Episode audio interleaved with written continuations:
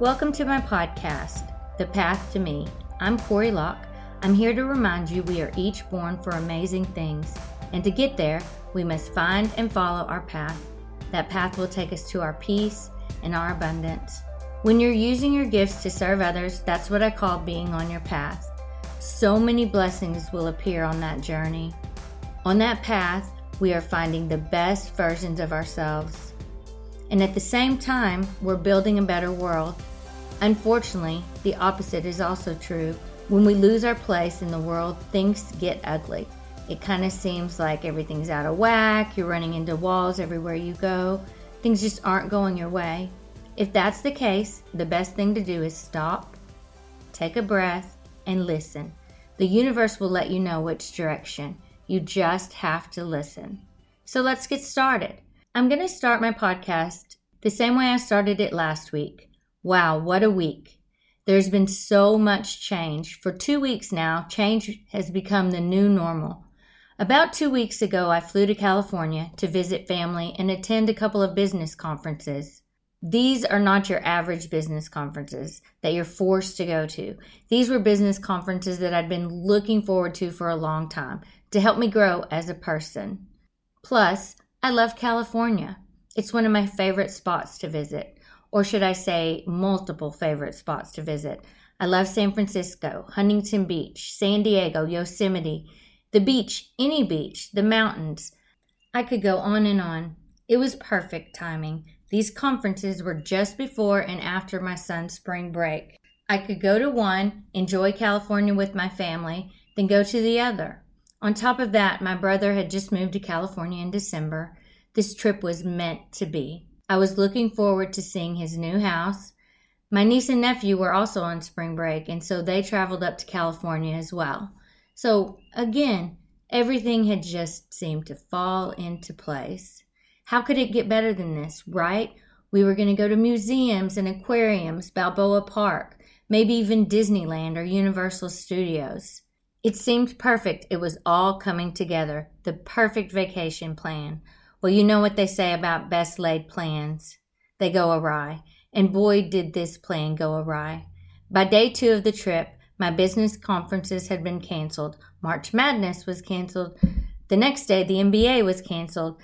All NCAA sports canceled. I had never seen anything like this in my entire life. Now, don't get me wrong, I understood why it was happening, but I was sad. Not just for myself, but for everyone affected by this time, my vacation plans changing was a very small thing when I took time to take it all in. Everyone was dealing with change, some small, like my vacation, some big, like the realization of exposure and what that means. Change is hard and it affects everyone differently.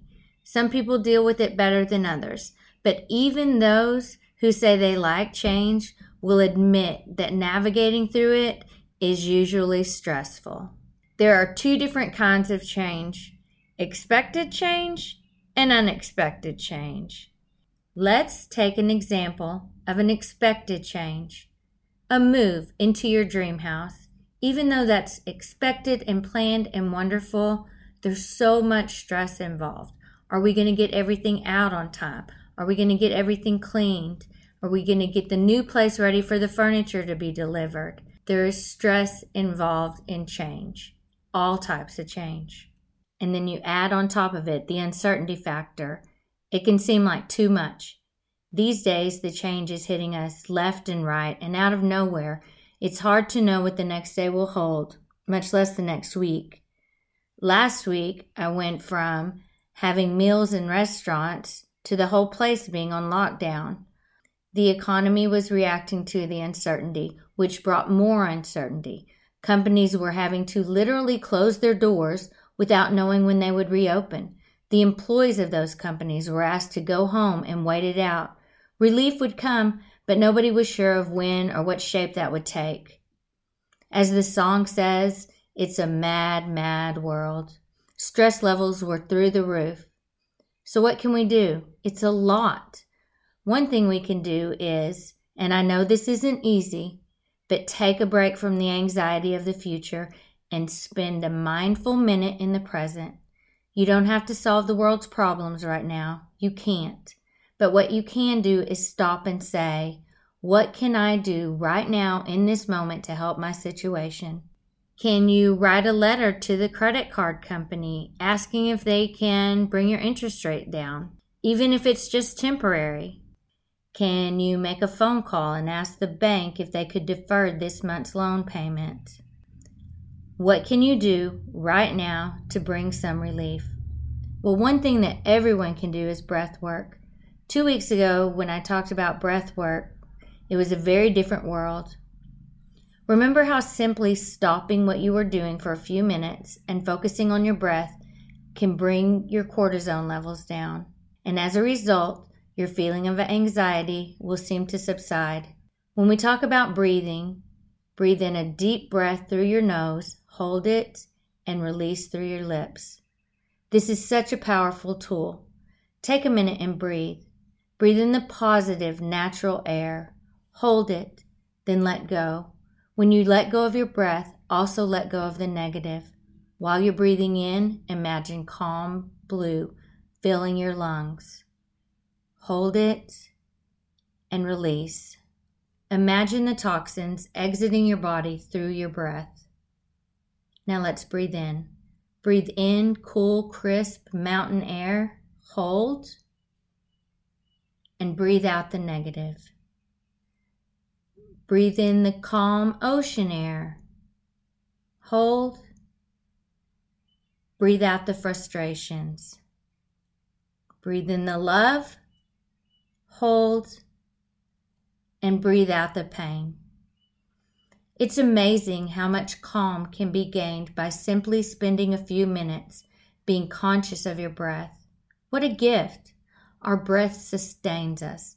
In addition to that, when we recognize it, a peace is brought to our world, a calm is brought to our world.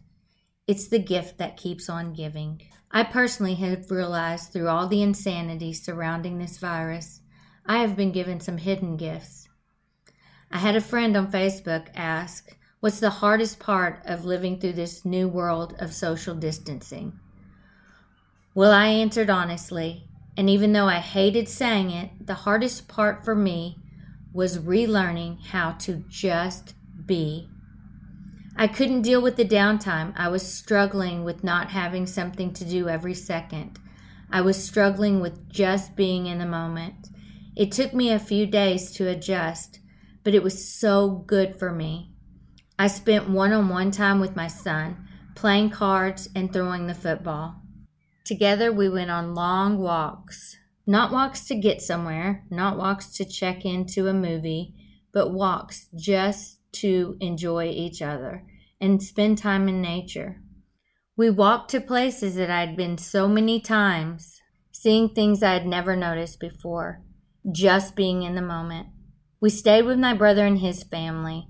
Everything, activity wise, was closed. No theme parks, no tours, no museums, no restaurants.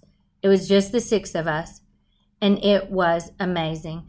We played board games, we played cards. I laughed so hard I thought my side was going to burst. We went on nature hikes together. We played ball in the park. We went for drives. It was so much more than I expected. We didn't need all the extras. We just needed time with each other. I realized how precious these moments are. I don't take any of them for granted. Time flies. Those kiddos are growing up. Ian and Jill are in college, not even kiddos anymore. And Jackson, he'll be starting high school next year. It just seems like yesterday when we were all gathered around his high chair, helping him celebrate his first birthday. And in the blink of an eye, we're here. I do cherish every second we get to spend on our family adventures, and I do realize how blessed I am. The coronavirus has brought challenges to our country never seen before. It's been trying, it's been scary, it's been filled with uncertainty, and it has physically separated us. We will never forget this. But for me, it's more. It's brought a time of learning how to just be, to just be in the moment, to enjoy the precious gifts around me for exactly what they are everyday miracles. Life is precious, and I'm so thankful to be here. Speaking of gifts, you taking the time to listen to my podcast, that has been such an amazing gift for me. Thank you for that. It means more than I can express. I'd like to give you a gift in return. In these trying times, it's easy to get off your path. It's easy to get lost in the cloud of uncertainty. To find the way back to your path, that is also easier than you may think. The way back starts with gratitude. Find something, at least one thing, every day that makes you smile. And in the chaos, all you have to do is start with thank you. I know these are trying times and it's harder than other times to find something positive, but you have to look past the question marks, past the uncertainty. Honestly, you have to consciously train your brain to stop and look for the good. When you do this, I promise things will start to look up. As you are enjoying all the everyday blessings, you will start to see more and more. And what was hard to see in the beginning will just come naturally. Thank you for joining me today. And until the next time we meet, I hope you take time to breathe in the good and just be in the present. If you enjoyed this podcast and would like to hear more, please subscribe. If you like where it's going, please leave a review and pass it on. Share with friends. You can follow my Instagram at Cory's Path to Me. That's Cory's C O R Y S Path P A T H the number 2 me M E. To know more about my company, Melody Elm, check it out at www.melodyelm.com. I also have a Facebook group I'd love you to join. It's called Finding Your Path, spelled just like it sounds. Thank you for being you, and I will catch you next week.